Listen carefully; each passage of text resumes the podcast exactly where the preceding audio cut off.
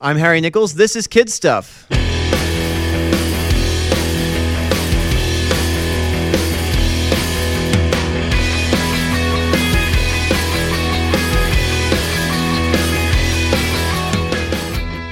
Way back in October of 2021, I put out a brand new EP all about my work dealing with and empathizing with middle school kids. To go deeper on the subject, I am now sitting down with uh, friends from all walks of my creative life to talk about their own adolescence, how they came to be the people that they are today, and why adolescence matters. Today, I got a chance to sit down with John Carter, who runs New Vine Records. Uh, John is a great dude and somebody that I have repeatedly run into uh, and who is working with so many, many artists that I really, really have a ton of respect for. Um, his audio and video editing is professional and sleek and looks really, really cool.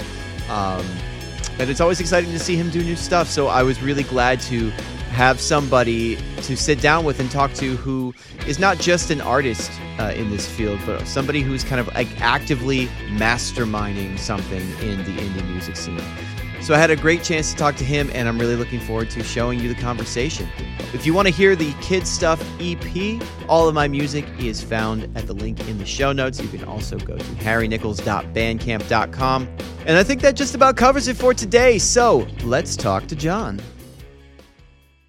All right, John Carter, thank you for joining me in the Absolutely. classroom. Yeah, we're here at the classroom. with the these classroom. Strange oblong desks everywhere. Yes, It's yeah, yeah. For people, for people who can't see, uh, we were just having a conversation before you joined us um, about Mm-hmm. Behind the scenes. Yeah, about uh, we all, we have these weird triangular shaped desks in here now because Mm-hmm. t- I'm teaching in the future now.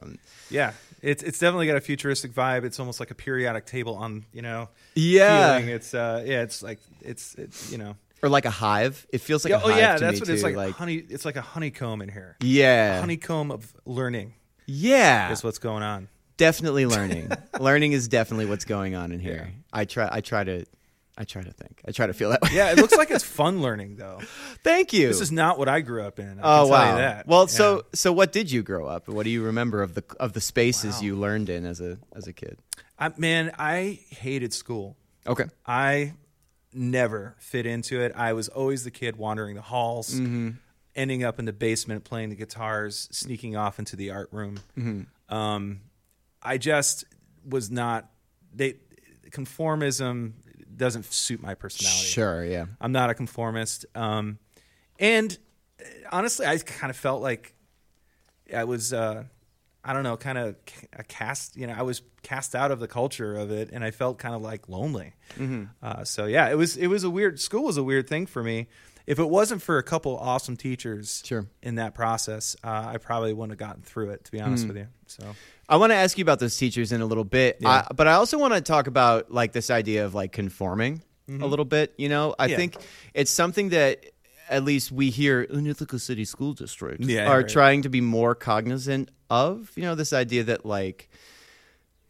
I don't know how true it is, but there's there have been a bunch of like TED talks that have gone around the teacher circles about how Mm-hmm. this school type of philosophy would, yeah, well, Yeah. just about how school used to be what was literally was f- shaped around creating factory workers, you know, and Oh, so yeah. Mm-hmm. you kind of come and go on a bell, you like line up. There's like a you know there's like a lunchtime like that, and Yeah. just how inapplicable that is to lots of kids just by their very nature, Mm-hmm. but also how like un- unengaging that is for any kid, Yeah. really, you know. I was completely bored. Um, I felt like I can share a story. Please, yes, let's so go. I, I, I had a uh, history teacher um, who set us on an assignment to create a letter from a slave okay. uh, and to his master or her master. Um, uh, this was Mrs. Place. Uh, I probably shouldn't use names. You know. That's okay. We've changed Lots- names to protect the innocent. people are I could I could bleep it up. Uh, People sometimes people take out like a kind of a joy and just be like, Mm. Uh, a little bit.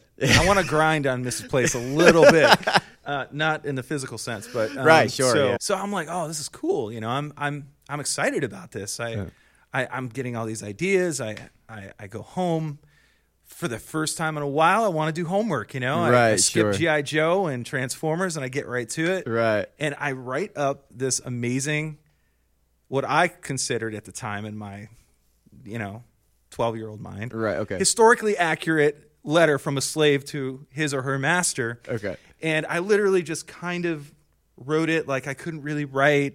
And then I took fire and I burned the edges and I, I I made it dirty and trampled down like I found a piece of paper under my bed. That's my picture of what this letter would be.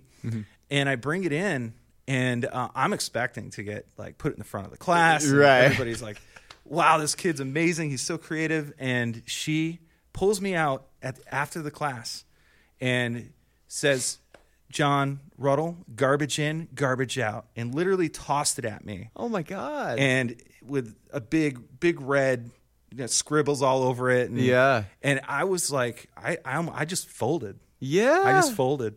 Oh my gosh. And, and and I tried to like defend myself. I'm like, I did this, and she's just like, I don't want to hear it. so so Yeah. what was her I'm sorry to interrupt you. Yeah, sorry. You no, continue. that's fine. Yeah. What was her exact uh, objection to your to your pro- did she give you like reasons or was Well, it just yeah, like I did. this I- is shit. you know, I tried to reason with it, and and she thought I just kind of. She made an assumption that I just didn't want to do it, and I just kind of did something possibly snide or maybe like Oh. you know, oh sure, I'll, I'll do this, and and when in all reality, it was a very intentional, right. creative thing that I was trying Right. to do. Um, Oh, I see. So she took the I had a the- lot of stereotypes of slaves in my head too, Right. And it probably would have been a good time for her to kind of enlighten me, be like, "Hey, yeah, right, you know, Right, of course. Well, and I, I mean, I think that you know, if, if we're talking about stereotypes and, and things like that, I think that sounds like a definitely a like a like a late twentieth century Yeah. type project. You know what I mean? Oh, yeah. Like, Yeah. I definitely. So I taught with people who uh, would do activities like like often about teaching slavery for some reason. Maybe the teachers felt like they were they were like building empathy. This person that I'm talking about Mm. would have students like reenact Hmm. the conditions Mm-hmm. on the ships coming from Africa Yeah. to the to the United States, and she would like section off with with masking tape, you know, an area on the ground that was roughly as big as like these these enslaved spaces people where they were had. stuffed Yeah, into. yeah, yeah, Yeah. And uh, then have students kind of reenact it, and I'm like, wow, yeah, so you know, like they say that you always remember the stuff that you do more than the stuff that you just like write about or read about. Mm-hmm. I, I'm Mm-hmm. a, I'm a believer in that. Yeah, I agree. It's just it's one of those things where when I think back on it, I the more I reflect on it, I'm like, hmm, Yeah. I, I don't know about that. Yeah, yeah. Well, I think Mrs. Place probably did have the right attitude about that as I reflect upon it. You're right. But man, she had an old school way of dealing with kids. Yeah, And it yeah. was just brutal. And I she really thought I was goofing off. You know? Yeah, a lot of these conversations that I have uh, with people s- tend to center on um, the things that kids experience with other kids, Mm-hmm. uh, and we've definitely touched on a few times um, the ways that adults interact with kids. Yeah. But like adults, you're totally right. Adults can be so fucking mean to, Yeah. to young teenagers, and Oh, I yeah, especially then. I, I feel like they just had carte blanche freedom Yeah. to do so. I mean, oh sure, yeah, i will make it. Yeah, like and no it was adult ever got acceptable. It was acceptable. Yeah. And, and in some ways, I, I kind of feel like there was, and I hate to say this, I'm just going to be honest. Yeah. I, I think there was more structure yeah. then when it was this conformist kind of like routine Sure, thing. right. Um, and, and it did feel like there was more safety and peace in the process. Okay. Mm-hmm. Uh, to me as a kid, it seems a little chaotic right now. Like, I Yeah. think it's better in some ways uh, to create pathways for kids Mm-hmm. uh, in a more creative bent and also being more open to how kids are wired today. Absolutely. Yeah. It's, it's definitely like everybody's different and Right. we can't just, you know, pigeonhole these kids. right. So, um, but yeah, they were mean. Let's just Sure. say all that to say they were. The they were- adults were well. The they're- adults were mean to the to the kids who step out of those Yeah. out of the line of that oh, yeah. structure. That it was you're like talking about. military in a way. It- Yeah, it- it- definitely. it- or a jail. Definitely. well, and I think that it also that's so that's also not the first time I've heard that either. it's like which a is totally true. penitentiary. Yeah, it's totally true. Yeah. Like you like line up, you know, and you like Take attendance. right. Yeah, exactly. Pa- Um, papers, please, in the hallway. Yep. You know? Yep. Yep. Yeah, it it felt.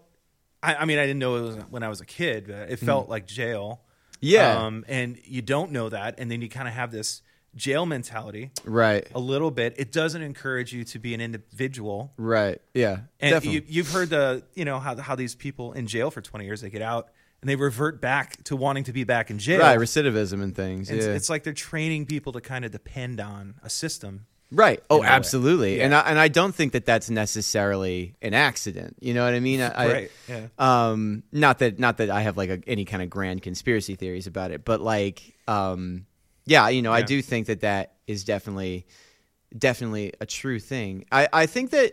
To, to return to some of this, you were you were saying how it, it seems chaotic, and I, I think I agree. You know what I mean? I think I agree that it is a little chaotic right now, Mm-hmm. especially well, I mean, especially with the pandemic and things. Um, have really t- made things a little bit um, up in the air uh, as, ter- as far as the, the structure. Mm-hmm. of So, so the do you school feel day. like the pendulum has swung too far the other way I in, th- in this, or I think that it it certainly feels that way at times, but I, I do think that it's also a symptom of um, change that that is like in progress. You know, like I, I think Mm-hmm. Right. that new structures are forming, and we're in an awkward period now where the old structure, which you know worked for some people but really really not for other people Right. Mm-hmm. and so i think i think what school is trying to be is more accepting of those outside perspectives. But you know, the question then becomes how do you structure an education, Mm-hmm. taking in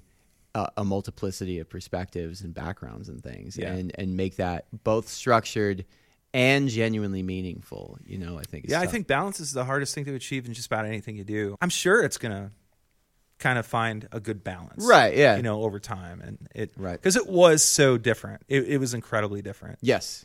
And and I, I remark on that to myself like almost every single day that Yeah. I'm in this building. You know, Yeah. whenever um uh, you know, and and not always at bad things. You know, like we Mm-hmm. we have there there are different things that that take place that I that I'm really in strong support of. We we have um, every Wednesday in the building we've cut out classes in the morning. Okay. and Wow. uh, students have special programming in hour long blocks, and it's just like kind of whatever whoever in the district wants to run a session, and the sessions are all different things. There are sessions that are like, you know, make pancakes with this teacher over here, or Mm-hmm. um, you know, there was um, a rally to raise awareness for LGBTQ rights and stuff in Mm-hmm. the auditorium one day. There was, uh, you know, I, I've done like a beat making thing uh, with like Oh, little cool. free online, you know, tools and, and gadgets and That's things. fun. And so it's like very student interest directed. And, and so that change, you know, I, I kind of, uh, I Mm. feel like that's,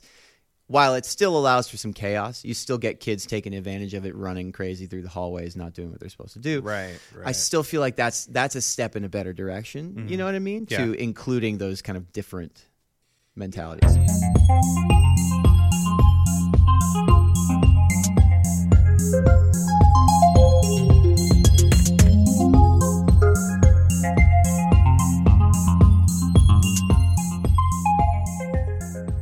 Tell me about New Vine. okay. Tell me how you how you came to form New Vine. You know, it's funny we're talking about um, formative years. Um, New Vine is kind of uh, it's, it's a sense. It came from a sense of injustice uh, as an artist. I I I've found that there's not a space for uh, the headwaters of creativity uh, for finding new creative people and giving them a space to develop. Um, at the at the heart of who I am, I I, I am kind of a teacher. I want to give people an opportunity to develop, and I so artist development is something in the industry and music that's kind of kind of bypassed and i feel like yeah they kind of go for the really big talent but i think the blue collar artist is uh, a fixture in our country that should exist Sure. um, I think indigenous music, and I use that word very carefully because I know it means a lot of different things. It, it means what it means. Mm-hmm. Um, but okay, let's just say local music or regional music. Right. All should reflect the culture that we're in. It should speak stories and liturgy, liturgy about who we are as a people Mm-hmm. in our regions. And how can you do that and develop that cultural richness uh, if all we're doing is putting on pedestals these super talents that, you know, there's five of them in the Mm. Right. world? Right. Uh, and when I was a kid in school, um, I didn't feel like I had that space. You know, I didn't. A lot of kids around me maybe were orchestral or they had some kind of training and ended up at Juilliard or different places.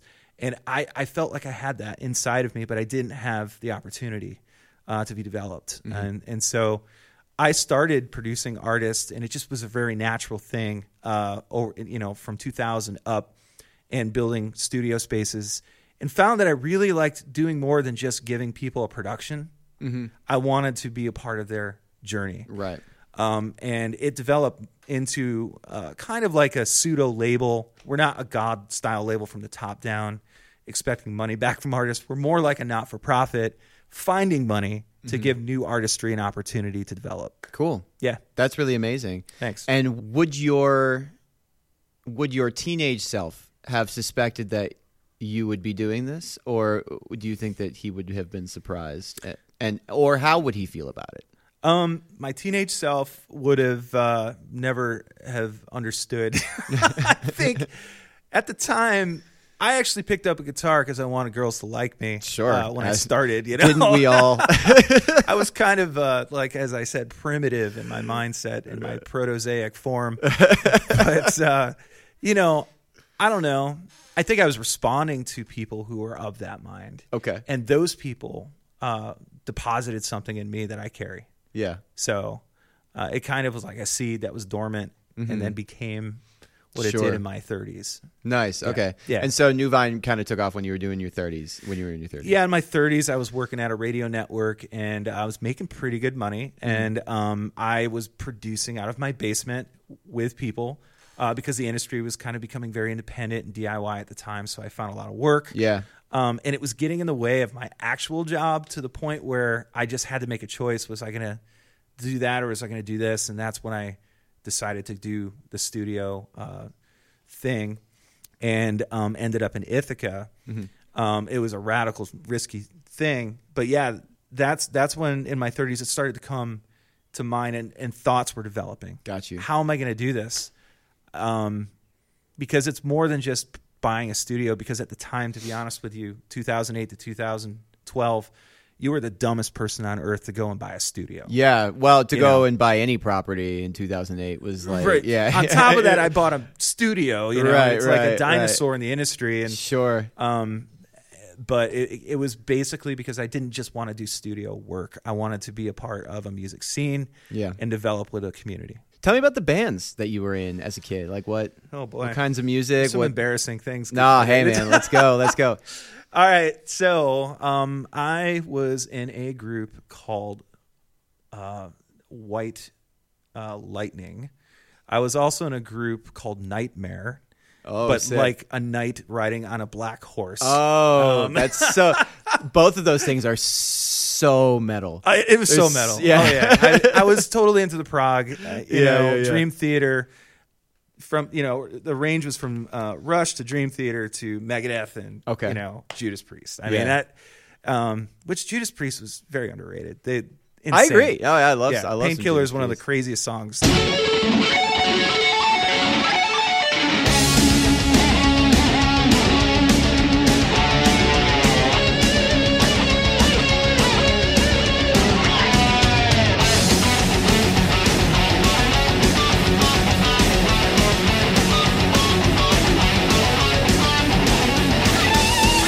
It was a metal experience. Yeah, And Iron Maiden was like the staple. sure. house of And so music. these were actual metal bands. Like you were, you were in metal bands. Yeah, or we're what? doing a lot of covers, but we were learning, and then of course we were developing our own Sure.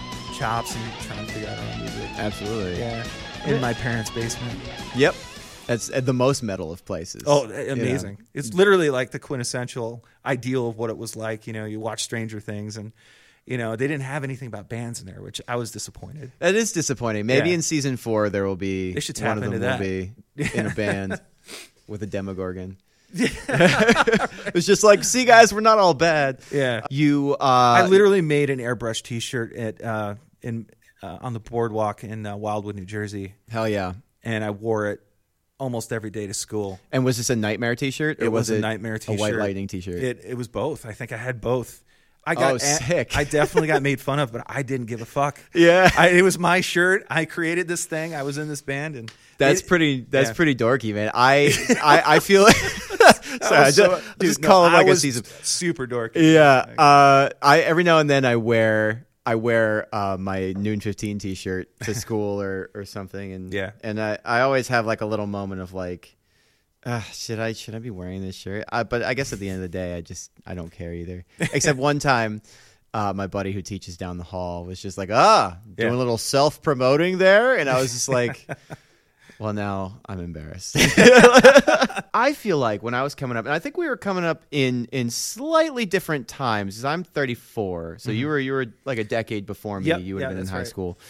Um, the better time. yeah, right. I feel like I feel like there were a lot of bands when I was in high school. Like Mm-hmm. a lot of kids were forming bands. Yeah, Um, I also felt like it was a time when rock and roll music and its aesthetic was kind of repopularized. I don't want to say it like w- became a fad again, but it, it, it kind of like it was remarketed to, to Sure. young people again. Like you got things like the movie School of Rock. You had Oh, yeah. things you had like when did that come out? When you how old like were you? 2004. I mean, but how old were you at that? I was definitely in high school. I want to say Jeez, man, I 10th was or showing. 11th I, grade. I watched that with my kids. Yeah. That, wa- that a great was- movie. Oh, it it was again the word formative. Uh, don't want to overuse it, but my kids were sired on School of Rock. Yeah. I mean, it was like a s- it was a big deal in our household. So. It's like it's like peak Jack Black. He's like m- he's uh, he turned the charm on to Max. Oh, yeah. you know, uh, he's just doing. Actually, it's so his character in School of Rock has kind of turned like really heavily influenced the way I behave in a classroom. Yeah. you know, Rock ain't about doing things perfect. Who can tell me what it's really about? Frankie. Scoring chicks? No, no. See? No. Leonard. Sticking it to the man? Yes. But you can't just say it, man. You gotta feel it in your blood and guts. If you wanna rock, you gotta break the rules. You gotta get mad at the man. And right now, I'm the man. That's right, I'm the man. And who's got the guts to tell me off? Huh? Who's gonna tell me off? Shut the hell up, Schneebly. That's it, Freddy. You're a fat loser and you have body odor. All right. All right. Now is everyone nice and pissed off? Yeah. Good. Time to write a rock song. Now what makes you mad more than anything in the world? Billy. You.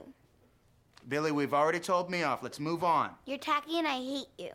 Okay, you see me after class. yeah. I mean, it to me that this sense of injustice about creatives not having a space. right? I, that movie was just tickled me pink. I mean, it was just, this is such a cool thing. It It is, is, yeah. Um, why can't there be that kind of thing in school? Exactly. because music class was boring when I was in school. You, know? got to play the recorder. yeah. Oh, they made me Recorder play a sucks. baritone. that sucked. I wanted to play trumpet. Of course not. They stick me on a baritone. A baritone. yeah. And I even learned it in the treble clef because I was a rebel and I were- wanted to play trumpet. and the sheet made music it- was ridiculous. you made 'cause it everything so was much harder than it had to be. I did, Ju- but I did it on purpose to piss off my teacher, Mr. Right. Jones, and that guy was a freak. He, he lost it every time there was a class. I mean, Oh, really? screaming! Yeah. Oh, well, man. the kids in class were rough, but yeah. Sure. I had a teacher that would do that as well. Yeah. Mm. We should. We're on tangent of tangent of tangent of so many things I want to touch touch base on, but um, digging it. I had a teacher who would also like he wouldn't lose it every class. Yeah. But it was definitely very regular. Oh, You yeah. know, and Yeah. like periodic. It was, I'd say once a quarter, maybe. Oh, yeah. He would like, and it was always the same move. He would always like. It was a chorus teacher, and he would always slam his hands down on. A, a music stand. That's and crazy. Push it all because the way to the ground. Mr. Jones kind of had a similar move. It was Yeah. but what he did is he grabbed the stool and, yeah. and oh, just thrust it into jeez, the man. ground. And I just remember his bald head turning so red. and I couldn't help I actually felt bad for him. Yeah. But I couldn't help but laugh Oh, because it Well, was because so it's so fucking ridicu- funny. Yeah, it was yeah. ridiculous, you know? And it just chided the you know, it was always the rhythm section too. It was the, it was the guys in the drum pit that did it. Mm. Uh, you know. Those people are never paying attention. Oh, they never are. In They're fact, never- most drummers in any other rehearsal I've ever been in hate being there. Yeah. For the most Right. part. Of course. And so if I sat in on a I, I'm just so glad that that universal truth remains the same. That the that the percussionists are just like never paying attention because I sat in on a, a an orchestra rehearsal this past year when Yeah. the orchestra teacher had to be out unexpectedly and just let them because they're they're orchestra kids. They're good. They run their own rehearsals Yep, basically. Um, but it was definitely true that Well, they always seem The to have the cool percussionists are factor always too. like, it's yeah. like you know they always had the cool hair and it just they were just chill, Right, You know, and right. I, am this dorky kid on a baritone. I'm like, Right. fuck, what am I? I Right. I want to play something else. Please let me play. I I would I wanted to play. Uh, I wanted to be a saxophone player. I wanted to. yeah Yeah, but they just wouldn't afford the opportunity. they wouldn't let you. No. I had a pretty epic teacher meltdown when I was in high school. Yeah. that I remember. Uh, maybe you maybe you have some others you remember as well. It's always so interesting to see a teacher really fucking lose it, and I and I like I try not to. I try Yeah. really hard not to, and Yeah, I because you can't you can't outlive that. You You'll can't. never live it down. you end up looking like the hugest dong Yeah. in Yeah. the room, you know? Yeah. And you can't because you can't be articulate. You're not going to get through to them at that point, you Right. know? You're you're just making a spectacle of yourself at Yeah. that point, you know? Um, That's incredible resilience on your part, especially the kids today. I think they just kind of smell it in the air. They man. do, and I have Yeah. lost it a couple of times this Yeah. year on some classes, uh, and I always feel like such a dipshit afterwards. But um, so this one time uh, in high school, we had this food fight. Yeah. and food fights were very rare in my high school. I don't know if Okay. you actually experienced more Oh, of that, couple. but yeah. Oh, yeah. So we had an actual full on like food fight, and our principal, who was a chode, came in to, to break it up, and. Principal Chode. It has such a good ring to it. it sounds like a South Park character. Can you imagine if Oh, yeah. if he that was his actual name? Uh, nobody would nobody would take that seriously. Um, nobody took him serious anyway. Uh, anyway. Everybody, please welcome Principal Chode. Principal Chode. right? Um, Sorry. no, you're right South though. Park so anyway, he impression. came in and he's yelling and screaming and like he's like, talking about. He's like, ah, you kids are out of control. I'm all fired up. And he grabs this this plastic lunch tray and he dumps the food out of it into the garbage and he tries to break it over his knee, but. It's a plastic food tray. doesn't break. It doesn't just snap like a twig. No, you know what I mean? no. And so it didn't work at all. Dude. And so he had to then recover from that. Yeah. And he just kind of tossed it, you know, Oh. and went on with his rant. He made he made a he made a crucial decision not to break his kneecap and throw the tray still in a in a way that you know describes his anger. It's- Right, that right. was a Because you smart- could think he could try again. I Right? He would could I try- would have gone for the second round. I you know, but I like you know You would have gone for a, an attempted. Because, but then if it didn't yeah. work, Oh, then it would really been a Then it would- and all of them would have remembered that. You know, shit, man. the rest of their lives. That's the problem with being in front of kids. right. This is the rest of their life they're going to remember this, this shit. right. you That's know? It's like you're on a stage that you've never been on before because these kids will never forget it. That's right. Yeah. That's right. Yeah. He, you're right. And and but to, and to to that to that point about remembering it through the generations, Hmm. the tray was not thrown away. It was reused and recycled, and you always knew when you got the tray Yeah. Oh because there was a massive white stress mark down the middle of it, and so No way. it became like like a, a- princ- a, good luck thing. was you know his what I mean? name? Like Principal what? His name was Scott Bionich. Oh my gosh. Yeah. What a bummer of a name. Scott Bitch. Scott B. uh, Yeah, Biot, Biot, Biasnatch, Biatch. Baznatch, Yeah. Bianich. I got Yeah, the we- biatch tray. That's right.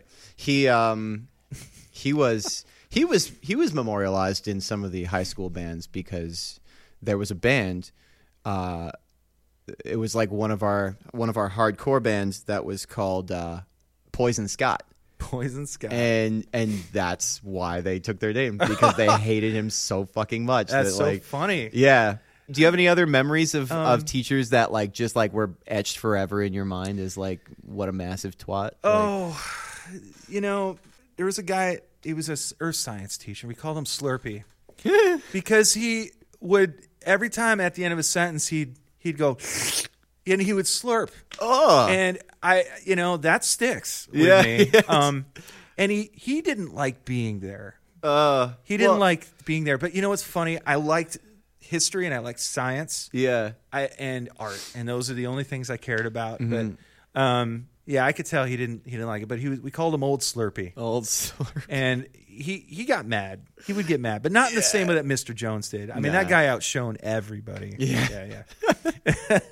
It's so interesting. There are some things that as a teacher you just kind of can't Mm-hmm. be because the kids can't see past it, you know? Yeah. Sometimes it's just sometimes it's something like that, like a quirk. Like, you know, like Yeah. I'm sure he had some kind of like condition where he like Yeah. he just had, you know, like some kind of yeah. That that's it's hard because you don't want to make fun of something like that. Right. But you're a kid, But and you're a that's- kid, and you will. Kids Yeah. are freaking cruel. They're man. so mean, They, yeah. they go right for the jugular. you They know? do. They, they see it a mile away, and it's like, oh yeah. They find they know how to find the one thing you've been insecure about your entire life, Yep. and they just go for it. you oh know? yeah, and they'll do it when they're six.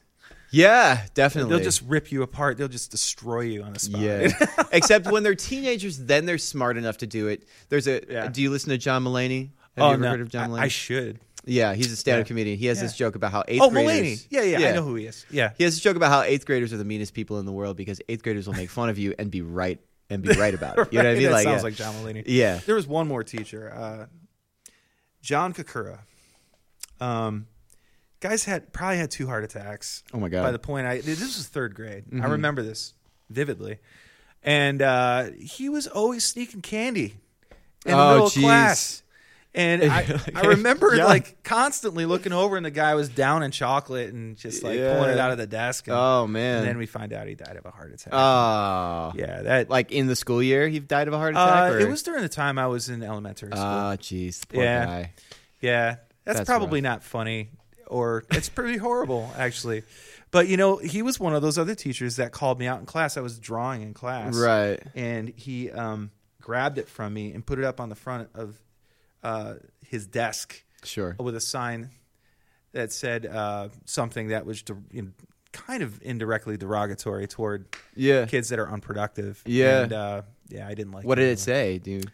I can't remember, but I was embarrassed and not happy that he did it. Um, Yeah. and felt. And I was, to be honest with you, math is my worst subject. Yeah. I couldn't memorize my times tables for anything. Yeah. I've got something up there that doesn't work. Same. Yo. Yeah, Same, dude. Yeah, like very frustrating. so it, he's he sticks out to me. Yeah, absolutely. Well, Mm. it's such a it's such an interesting thing because like you really got a glimpse into like so, some of the darkness of like the adult world there. You know what Oh, I yeah. mean? Um, Well, that's what a lot of these nostalgic movies are about, like a Chris a Christmas story.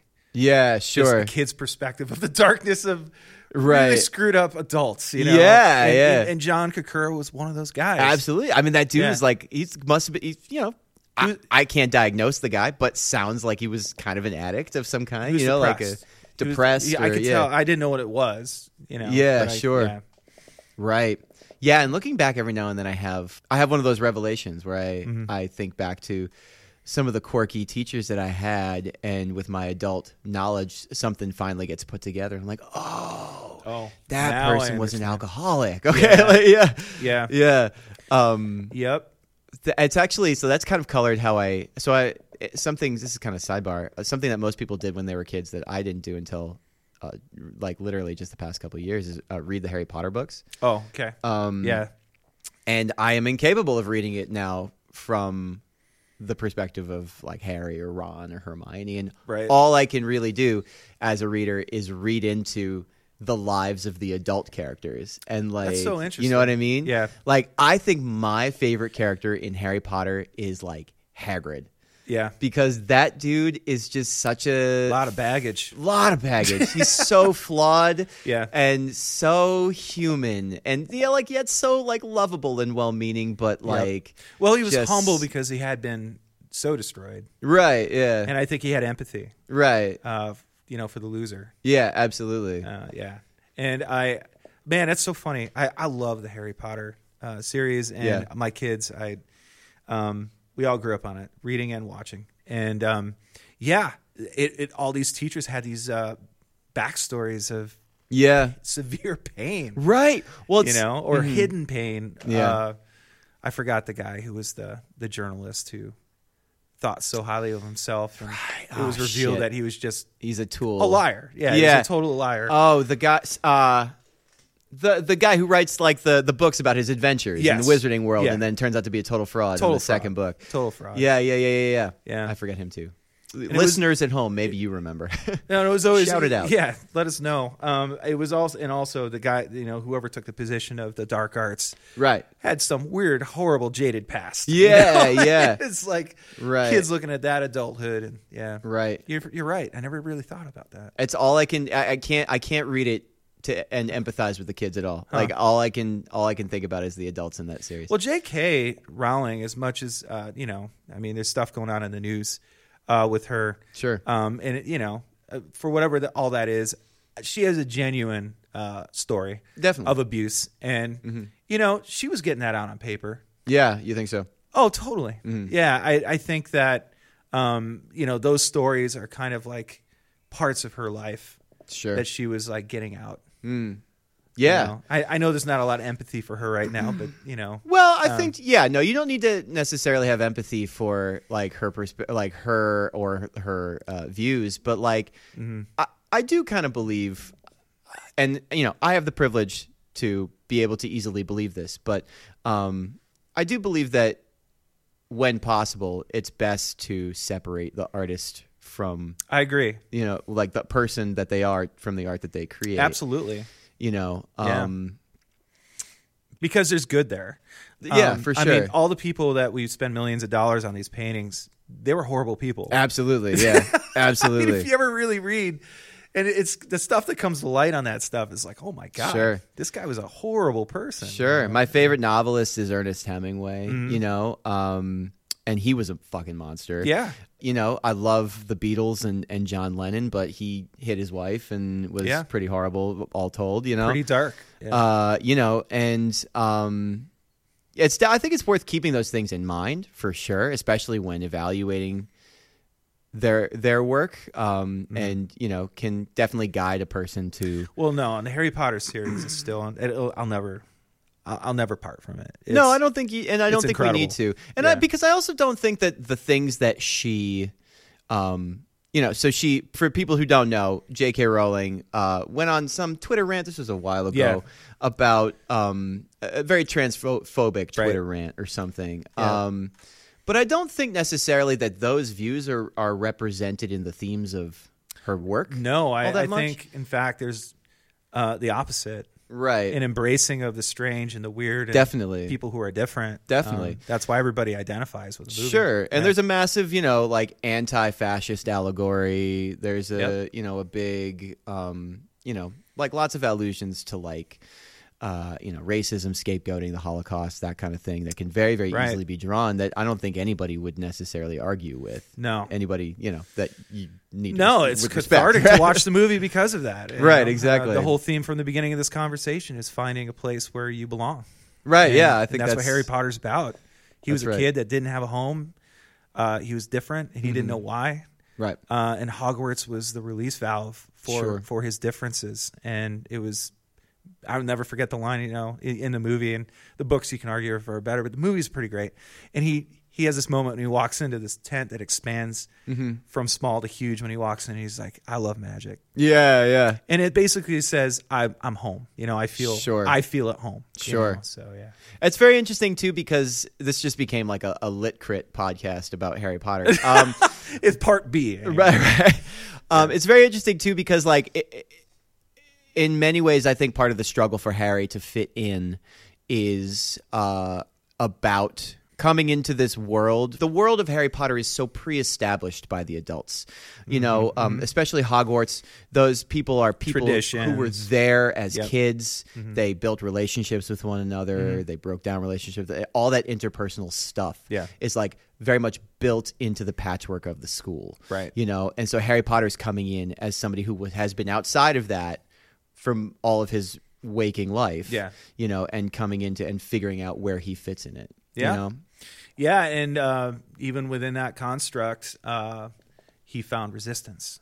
definitely a Oh, lot yeah. of it. Um, and I, I find that interesting. I mean, uh, I, I felt that. Uh, I, I felt that in musical communities, yeah uh, where I feel like I should feel at home, you know. yeah But you know, it- but you don't or or uh, no, I have. I, I feel like for the first time, I've uh, in Ithaca, uh, I feel more at home in, a, in an artistic community than I ever have.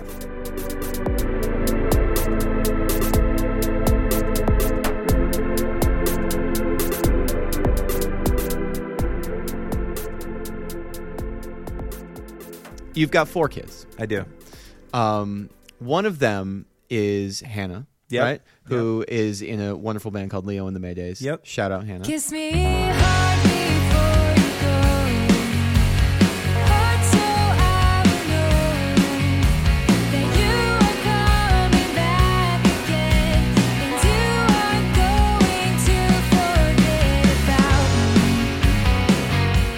you are going to forget about me. Promise Tell me what it's like, and you produced that album. I correct? did. Yeah. Um, what was it like? So those are songs. She's how old now? She's 23. Okay. Uh, so th- those are songs that are, you know, definitely like a product of, um, you know, like a different phase of life, I'd say, than you're currently in. Sure, totally. I am currently raising my children to be creative people, Okay. Mm-hmm. and- but they're too little really to express themselves in song. I Yeah. mean, what was it like to hear the songs that your daughter wrote Hmm. um, from your perspective? Yeah. uh, and to you know help cultivate that record that ultimately became freshman. Well, um, I like her music, and I genuinely wanted when I heard her start to write Mm-hmm. to be a part of it. Yeah, And it's a little weird because I'm her dad, I'm sure. um, but I was like that, just like you. Oh, can I be a part of this? You Right, I know, I, yeah. love what you're doing, and and she. It, it was a little awkward to be Sure. honest between us. Like dad, and it, she finally accepted I'm cool. well, it's so hard. I, I just want to jump in here. I want you to finish Yeah, it. yeah. Uh, it's so hard to, as a parent, to know how how high to turn up the enthusiasm. Sure. And and to, how hard to push to get, you know, to to to get what you want the kid to get out of it but also like what you kind of want to get out right because you want to be a part of Yeah. that experience too you want to have this like this sharing experience of like yeah, it's, creativity I, I've felt like the luckiest guy in the world to be able to um, play on a stage with my daughter. Sure. Um, and we've Yeah. done it from everything at, in a sacred religious context and worship Yeah. uh, to actually just writing music um, in a secular sense. Right. Um, and we all grew up in 80s music together in our home. And Mm-hmm. uh, I mean, we're huge fans of that era of music. Sure. And so uh, when she started writing, it just kind of naturally fell into place. Right. Um, we've definitely had knockout, drag out, creative differences. Definitely. And uh, what I had to learn to allow her to to, to flourish. Yeah. And to take a back seat to that. Then that's been a huge process for me. Yeah. Um, and uh, it's been good. It's been good. I like serving her vision. Do you see any of yourself in like some of the lyrics? Like, do you when you hear some of the lyrics, do you like see What, did- your did you- like or did you- did your you kid notice self? that? No, no, I, I, uh, Well, as, since you asked, um, yeah, Oh, definitely. Yeah, there's, okay. there's there's one song called um on it's called We Talk Until We Fight. I love that song. I am stretched thin, and you and me we talk into the night. You are unrelenting, and you and me we talk until we fight. That's about us. It's a great song. Oh, that's about you too. It's about us too. Oh my god, Yeah. I had no idea. It's about Okay. us fighting. Um, and it it's you know text battles. Uh, Yeah. just about boyfriend stuff or Sure. you know Sure. being a- being a dad. You know, and that that was a learning process for me to kind of learn how to back off. You know. Um, Yeah, sure. And she articulated that, and and and it's probably my favorite song on track. It's a great. On the it's album. a great Track album. on the It's a album. great song. Yeah. Um. Ah, see, I hope that I hope that one day I get to, uh, in whatever way they want me to, help my kids find some creative Yeah. outlet. You know what I mean? I've started to uh, mentor a couple of like high school students Mm-hmm. who are looking to create records this year uh, Yeah. through a program at the high school called Wise, wherein they get out of half of a year of English so that they have free time to Mm-hmm. do a project That's of their awesome. choosing, which is really cool. Yeah. Yeah. and so it's really it's really interesting. They um, one of one of the students, Emma, is uh, she just wants guidance on like the whole like how do you do the indie music thing like how do you do an indie music release you know Mm-hmm. Oh, that's cool. everything from and she and it's kind of awesome because she's kind of she's not a blank slate she's a great songwriter and she has a lot of concrete ideas Mm-hmm. although she often undersells herself but um she wants Yeah, she wants guidance on, on every on every aspect of it. So I have Okay. to like I had to like really take a macro scope Mm-hmm. and like think like okay when I'm when I'm doing a release like what are all of the things There's a that lot. Uh, I have to think about. Yeah, it's a lot. Artists are responsible for a lot of things they weren't for a long, it's for a long it's time. freeing, but it's also Yeah. it's very burdensome. Oh, totally. We were just Yeah. talking about it um, with Emma uh, from Spazar how um, the so- even just the social media component alone, Yeah. and doing a promotional, good promotional job for your release, is is just draining. yeah, I absolutely. hate it. I can't stand it. You can only do it in bursts. You know what I mean? Yeah. Like- and that's until you know until you get a little bigger, you get more followers. It becomes justifiable to like Find hire somebody find to do somebody that for to you. do Yeah. that. and somebody that's strangely attracted to that world, which I Right. am not. My advice to you, Please, is uh, never impose your own vision on their creativity. definitely. and I have been guilty of that, and I've had to learn not to do that. Um, as a producer, it's really tough to do that, and I've learned specifically through this project, it's hers. Mm-hmm. It's hers, and uh, a lot of times I have to learn. I've had to learn to let go of that, and I think that really kind of propelled her into a sense of identity for Yeah. herself, and I'm proud of that. That's great. Yeah, you Yeah. should. That's a huge like da- that's a huge parenting win. You know, Yeah. that's a Thanks. aside from a musical win. Uh, Took a little took a little time for me to learn that one, but yeah, sure. Well, it's all it's all a learning process, man. You know. Mm-hmm. Yeah. That's- There is no manual. There's no. Yeah. Well, it's it's it's funny because I didn't want people pushing creative vision on me when I was Right. a kid, and that was the point, right? That's Right. what I was looking for is freedom to do that, and I was doing it. that's right. No. it's like Dude, well, Yeah. Uh-huh. that's what. You, so I wrote a song called Wormhole and on the Kid Stuff EP, and that's exactly what that song is about because it's a, it's Mm. about finding yourself in a position of authority that you as a kid would have felt antagonized by, and like Interesting. having a sudden moment of realization, you know, like you fall through a wormhole and end up I need to listen as to a this. kid. Yeah. um, out everywhere you stream music. No, um, John, this has been Yeah. really amazing. I, Thanks. so I always um, finish up with a question. Okay. Which is, um, if you could say, if you could go back in time Mm-hmm. um, and not worry about time paradox or anything like that, so it's very physically safe, um, and say something to your your former self, your your teenage self, what would it be? You're loved and valuable. Hmm. Um, what you have to offer is good. Nice. because Um, I didn't believe that. I, I was very depressed and uh, alone uh, in my school experience because I didn't feel like I fit Yeah. at all. Um, in fact, I was always trying to prove myself. Yeah. Um, and I lost myself because I was trying to prove myself. Sure. Um, so uh, now I feel very comfortable not having to prove myself, Mm-hmm. and I actually enjoy making stuff again. In fact, I'm better at it now That's because great. because of that.